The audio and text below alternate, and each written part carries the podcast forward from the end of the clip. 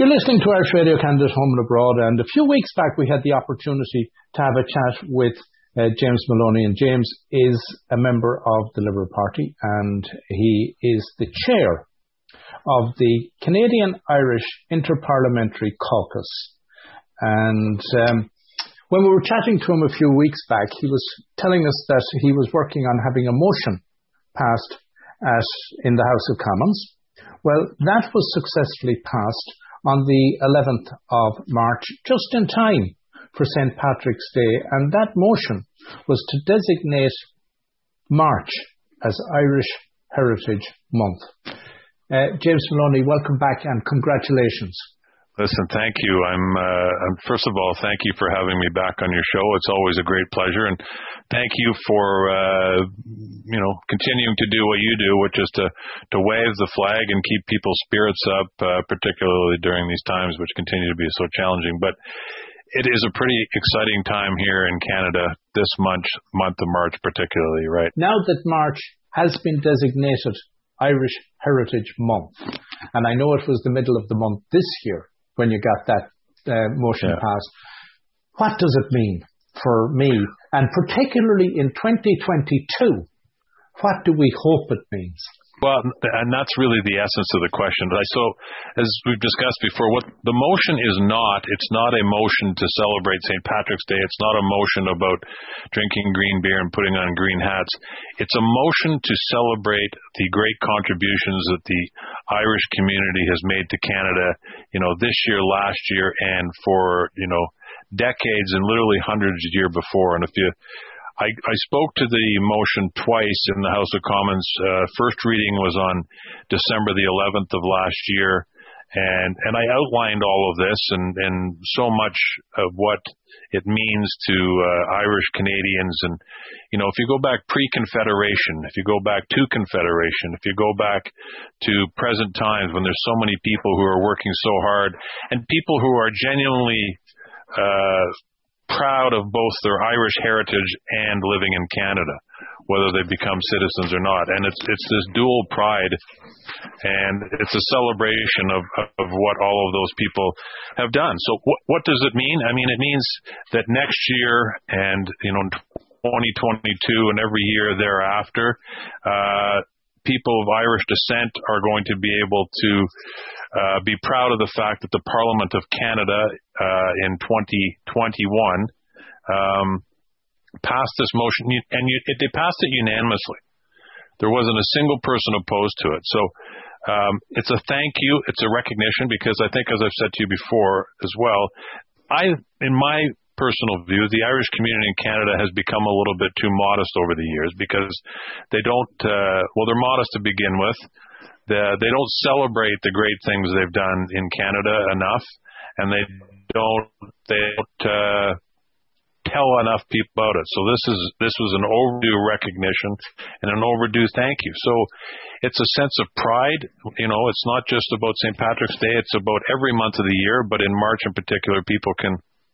Uh, you know, think of the Irish and thank them for all the great work they've done, and that and that's what the motion's all about. So, I mean, you know, if you if you my own circumstances, my family came here generations ago, and somebody asked me what this means to me, and I, I didn't, uh, I didn't realize how emotional I would be until I'm standing in the House of Commons talking about this, and it makes me think about my, you know, my father and my mother and my grandparents. And my ancestors who first came to Canada and settled settled in the Ottawa Valley. I mean, you're we're proud of our Irish heritage, people like me, but you can't always put it into words that sort of capture it, but it's you know it's there and it's powerful.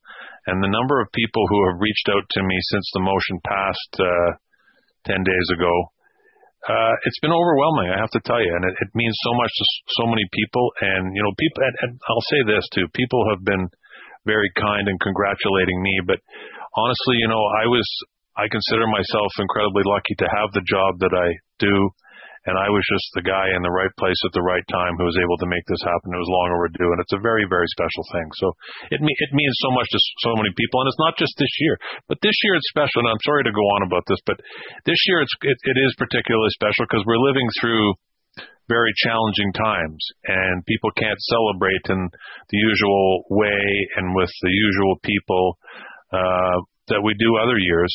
And this gives us something to uh, really celebrate at home and with our families. But we'll be able to do it uh, every year going forward. So it's uh, it's remarkable, really. Can you see in future years, James, that this should hopefully provide a stimulus to the Irish community across the country to zone in and maybe develop what would be a heritage month so as that how the Irish have um, integrated into Canada since time you say starts to be reflected from Newfoundland right out to British Columbia. Yeah, absolutely. I was talking to somebody about that because I, I, I went to. We did have the flag raising at Toronto City Hall on Wednesday. Mayor Tory was kind enough to allow us to do that, and there was five of us socially distanced, and and uh, but it was a real celebration. But I was talking with some of the people after, and I've had other discussions as well. You know, this the motion's passed, but that's not the end of it. I mean, we you know we need to celebrate the fact that you know it was Irish who beat, built the Welland Canal, the Rideau Canal, and you can literally go from Newfoundland to Vancouver Island and everywhere in between. You can find monuments and memorials, it's of people or places or parks, whatever the case is, where you can see that Irish contribution. So we need to build on this, and we need to we need to celebrate that.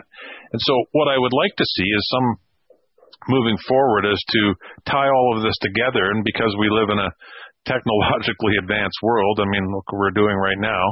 Um, you know, we we can make this happen so that people have at their fingertips they can go somewhere and they can find out what that means if you live in Lethbridge, Alberta, or if you live in Thunder Bay, where I was born, or if you're from St. John's, Newfoundland, you know, and because one of the things that you saw, and if I would encourage people to go watch the proceedings on the uh, in the House of Commons all of the MPs that spoke to this, this, this motion, the stories they were telling about what this meant in their own communities, what the Irish had done to contribute to building those communities, and the people and the stories and the places and all of these things, it was really it's it's quite uh, heartwarming. But you realize just how important it is when you hear that. So if you people need to know more about this because as I said, people have been modest and become modest, and they don't talk about these things as much as they should, in my opinion.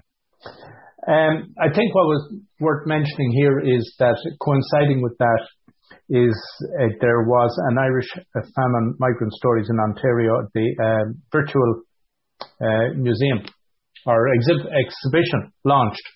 Uh, during the week. And I think speaking to what you've just said, that here a virtual exhibition was being launched because in the times we're in, and it's a powerful uh, exhibition relating to Ontario. But mm-hmm. given the times we're in, the ability now to do a virtual St. John's to Vancouver, Ireland, Island, mm-hmm. uh, fabric of Irish society or Irish contribution is something that's an awful lot more achievable. Look, you're absolutely right. And that, that event you're talking about, I mean, we have Ireland Park here in, in the shores of Lake Ontario. And there's another, there's another great story. I mean, Uh, Canada's proud of the fact that it's a country built on immigration, and the Irish story is is a story that most people don't know about. When I tell people that 38,000 people showed up on the shores of Lake Ontario when the population was 20,000, and that they were welcomed with open arms when these people were sick and dying, and you know they've been traveling for months people shake their heads in disbelief. I said, no, it's a true story. This is one of the most important building blocks of the city we live in. And those are the kind of stories that need to be shared. And you're right, they can be done. You know, there, there's a lot of things we've, we've struggled with in the past 12 months. But one of the things that's coming out of this, there's going to be some positive developments out of the, the circumstances we've lived in, and that is our uh, connectivity and people's ability to deal with things in a virtual world. And you're right, so we can we can connect all of these things and make it more readily available for people so they can see it and and understand it better. So that's definitely something we need to build on. So would a motion like this then give impetus to be able to maybe apply some for some federal funding to be able to put some of these building blocks in place in the future? Yeah, absolutely, absolutely. I mean, some and there's already talk of some of these initiatives. I mean, Ireland Park uh, is is a you know obvious example here in Toronto, and the federal government's participated in that, and I was an advocate for supporting that. Uh, uh, initiative, um, along with the Irish government, a lot of uh, private donors. But that's just one example, and these are the types of things that we should be encouraging. But the answer to your question is, I think yes, most definitely, because uh, using the word awakening is probably overstating it uh, quite a bit. But it's it's it's people have sort of uh, you know twigged to the idea that yeah, let's do something with this now. We do need to celebrate this more than we do. So I think I think you'll start seeing more and more of that. And on the political side, you know what politicians are like? They see a good idea and then they try to take credit for it and jump on like it was theirs, right? So, so, so I've never known sure a politician. I've never known no. a politician like that in my life. no, me neither. Me neither. so, given the year that's in it, how did you spend the 17th of March this year? Well, that's a good question. So, as I said, I went to uh, I went down and did the flag raising, and we finished up around uh, quarter after 12, and I literally stood in Nathan Phillips Square I looked at a few people and we're wearing masks. We said, well, I guess I'll see you later. I'm going home because everything's closed, right? So, yeah. or, and it was a beautiful day too. I mean, you know, the pubs would have been bursting at the seams and the patios would have been full. It was so nice. But I, I came home and, uh, I celebrated the, the day with Deirdre and, uh, we had a, know, look, it was a special day. It always is a special day. It was just, it was just different. And, and uh, John Tory, the mayor of Toronto, said last year because things literally closed down in Toronto on March the 16th. He said, "Don't worry, everybody. We'll have St. Patrick's Day in the summer." I think he was wise not to say the summer of what year, but uh, he's uh, renewed his commitment that we're, we're going to have a celebration on the 17th of a month later this year. We just don't know what month it is, but this year was it was unique. But it was, you know, what's uh, you'll remember it for the positive things. And I got to spend the day with Deirdre, and it was about family and about you know thinking about what's important. The other thing I think that might be important is that these past two years, because the traditional type of St. Patrick's Day was put on hold, uh, I think it may allow for a total reevaluation and a renewal in many ways of how St. Patrick's Day might be celebrated in the future. I think that's that's a, a good assessment because it's not about just one day and going to the pub. It, it will be a month dedicated to celebrating all of these great things that have happened over time and continue to happen now. I mean, as you know, I said at the beginning, I mean, you you have this show here. You you carry on the traditions and you keep people's spirits up uh, with this show and you keep people informed. So I think, you know, all of these things are going to lead to some expansion of the celebration, but not just about having fun. It's about uh, appreciating all of the things that have happened before. I know our Taoiseach virtually visited the White House, and normally this time of the year we would have a, I don't know what the correct collective term is, um, but I guess it's caucus of politicians. But uh, we, uh, in the Canadian context. I don't know what the correct uh, collective might be in the Irish context, but we'd have a, a, a, a load of politicians who would have travelled over to visit various parts of Canada.